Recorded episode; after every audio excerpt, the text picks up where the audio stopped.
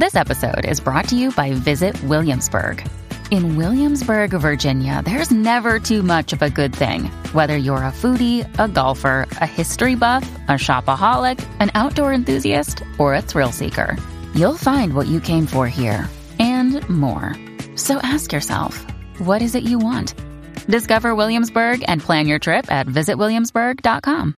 Mom deserves the best, and there's no better place to shop for Mother's Day than Whole Foods Market. They're your destination for unbeatable savings, from premium gifts to show-stopping flowers and irresistible desserts. Start by saving 33% with Prime on all body care and candles. Then get a 15-stem bunch of tulips for just $9.99 each with Prime. Round out Mom's menu with festive rosé, irresistible berry chantilly cake, and more special treats. Come celebrate Mother's Day at Whole Foods Market.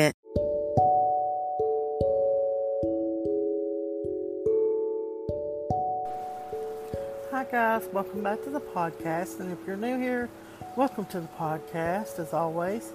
And there is a phone number, the National Domestic Violence Hotline number, that I want to put up real quick like. It's 1 800 799 7233. That number again is 1 800 799 7233.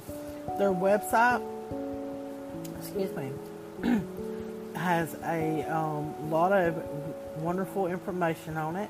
So go check that out. And I'm also wanting to shout out another website, which is um, When Georgia Smiled. That is uh, Robin McGraw. You may you may know her from television. That's Dr. Phil's wife.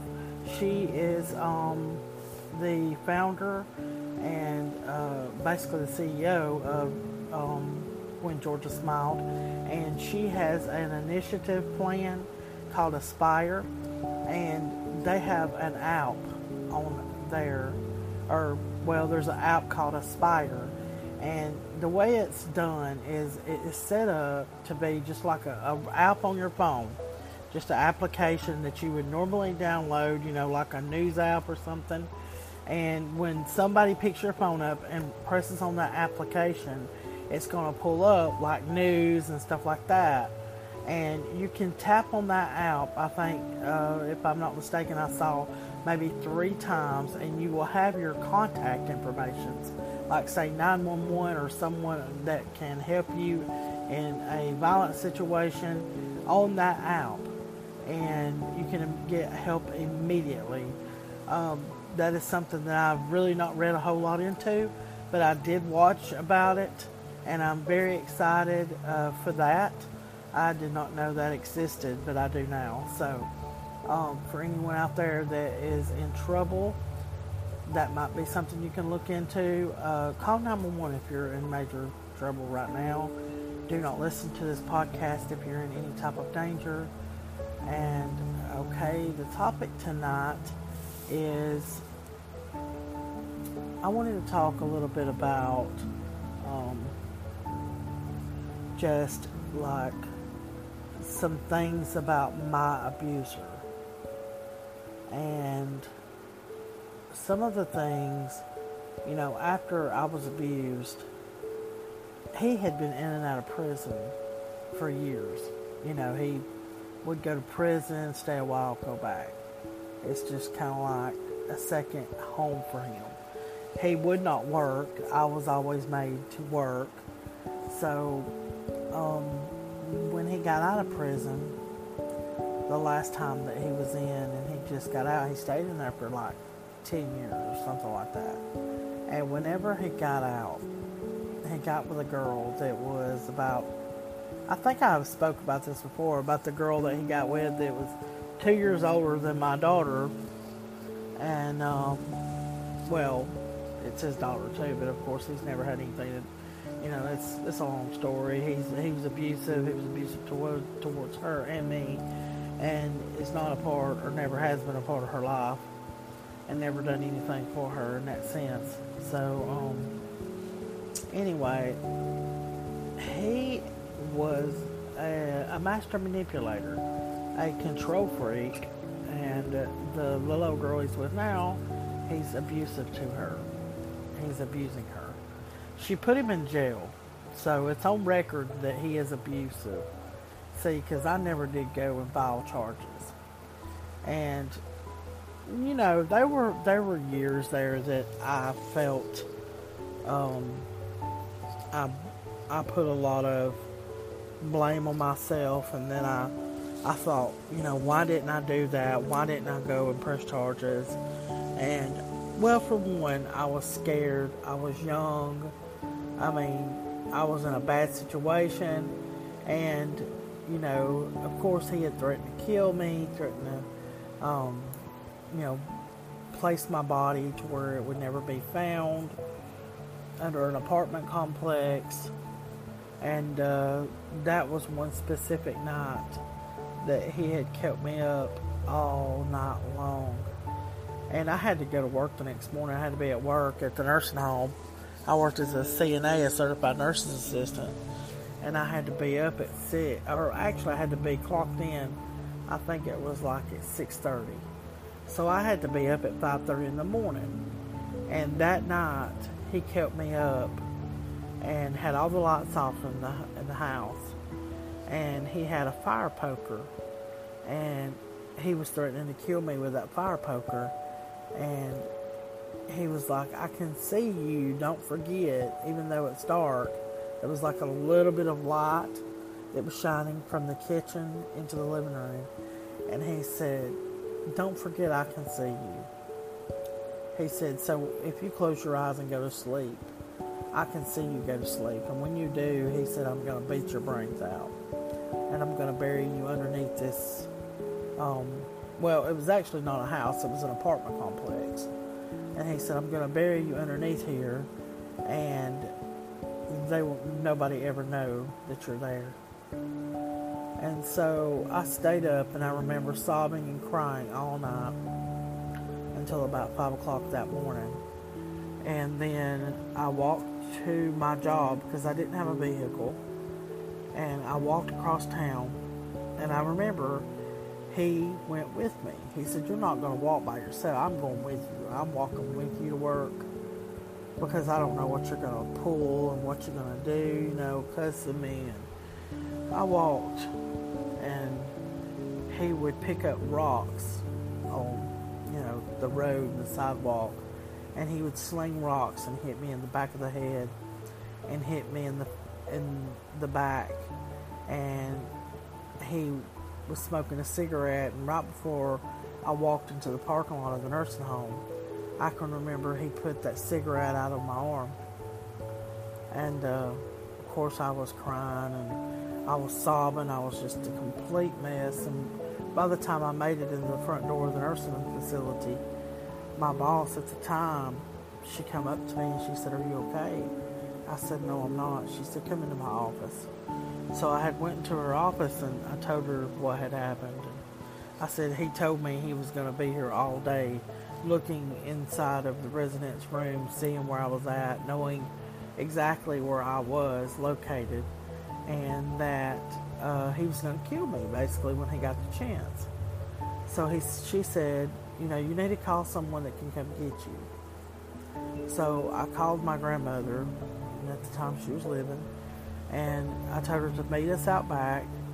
So when she got there, I went out back. I waited on her in like the back of the nursing home, and I kind of like peeked out the back door to see if she was coming up. So as soon as she got there, I got into the vehicle and left and went with her. And he didn't know where I, you know, who I left with, when I left, or nothing. But he came to the nursing home. He came in the front door, and he went. He went up to her and asked her where I was at, and said, "Where's my wife?" And she said, "That's none of your concern, and you can leave this facility before the law is called." And that was the only explanation given to him. And I can just remember that so vividly in my mind. And at that time, and when I said it was a house, it was it was actually this old Victorian looking house, and they had made apartments out of the rooms in this home.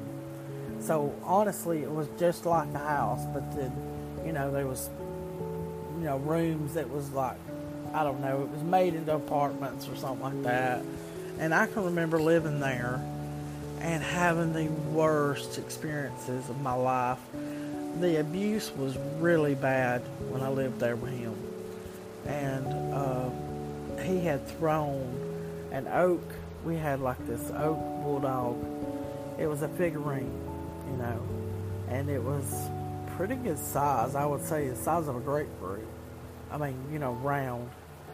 And it was very thick, and it was made of oak. It was a very thick piece of wood, and it sat up on top of a mantle, on um, top of the fireplace. And we, he had come at me. I, we we never got into it. Okay, I never cussed him, and I never um, got into arguments with him. It was always him coming at me and attacking me, and you know, it was apparently for no reason. He, he would attack me for no reasons, just because he thought he could. Well, he could. You know, I was young, naive, and gullible, and um, the attacks were horrific. And uh, I didn't even have to say hello to him for him to come at me, hit me in the back of the head, if I if I wasn't saying the right things, if I didn't cook the right things, if I stirred something the wrong way, anything I did did not matter. If I ate something the wrong way, if I ate too much of something he didn't like, it was just god awful. And um, I can remember sitting on the couch, and he got that bulldog figurine. He slung it across the room as hard as he could, and hit me in the head.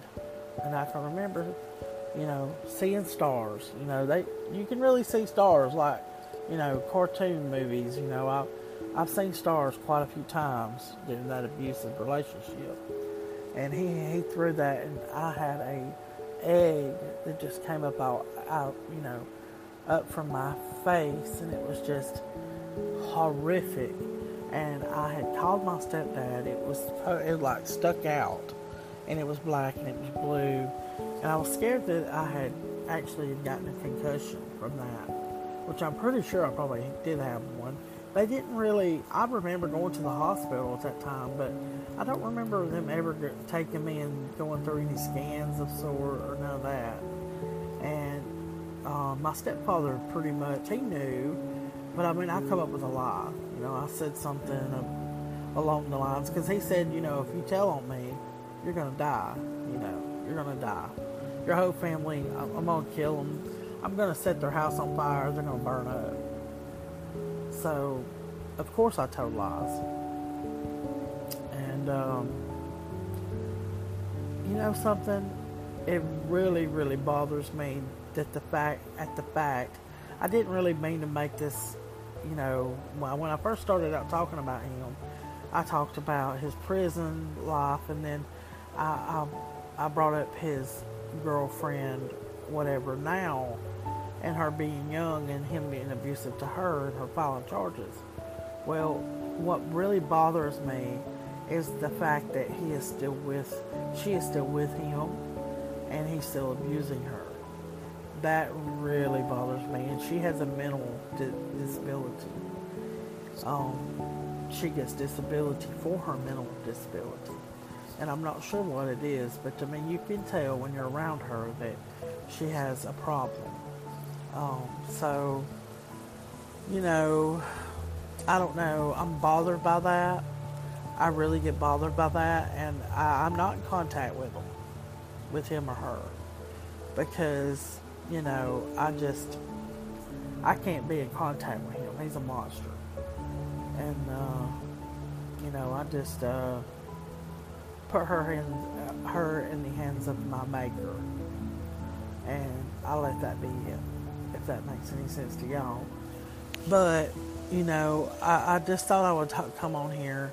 I know this is an enormous trigger story for a lot of you, and I'm so sorry. But I thought that I would record something about him and maybe some of the abuse because, you know, I have issues of forgetting the abuse. Like, I mean, I, I know that when I first started the podcast, I would talk about the abusive situations, but then I would like leave gaps and I don't ever think I, I don't think I told these stories to y'all yet. So I would love to be able to write the book that I'm wanting to write, and I had actually talked to one of the directors that I'm um, associated with for the um, domestic violence rally. She's from Texas, and she offered to be my ghostwriter.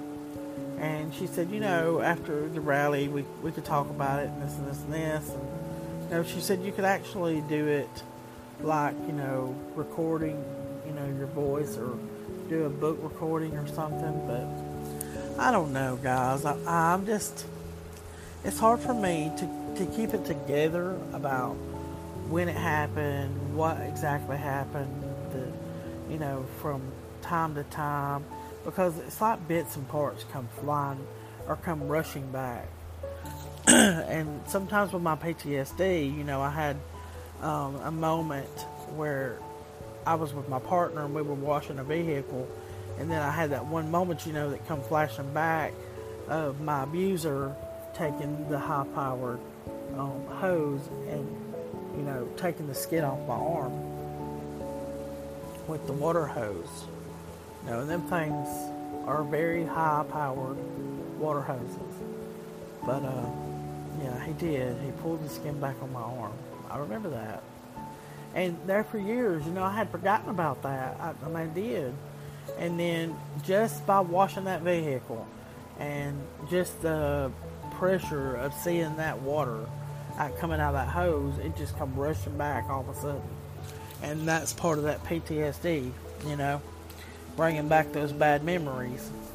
And, uh, you know, you block out a lot of the trauma, and then all of a sudden it just comes flooding back. So, you know, that's the biggest thing with me. Sometimes my trauma comes flooding back. So, but, anyways, um, not to bring, not to be a Debbie Downer tonight with the podcast. I just wanted to talk about some personal abusive story that I, you know, withstood. And, um, anyways, I, I, guess I'll let y'all go from the podcast, and I'll probably see you on the next. Well, I'll see you. I will be here on the next podcast. Gosh knows I'm not going to see anybody, but I'm going to know you're here listening. So um, I hope that you show up to listen to the next one and I appreciate all of the ones that come and listen, support me. I appreciate these sweet reviews on iTunes. I did get a, a, review here just recently, and I really appreciate that so much. You don't know how much that means to me. It really means so much to me, from my heart to yours. And um, if you don't mind, if you're listening on iTunes, it doesn't take but a few seconds to give a quick review, do a few stars or whatever you want to give me and you know it will help the podcast grow. And if you're able to support the podcast, please do because by you doing that, it will help the podcast grow bigger and bigger, and it will give it a bigger platform for more people to listen. And hopefully, out there, I can help someone else. And um, I hope that you are all very healthy and doing very well. And I will be here on the next podcast. So, till then, talk to you guys later. Bye.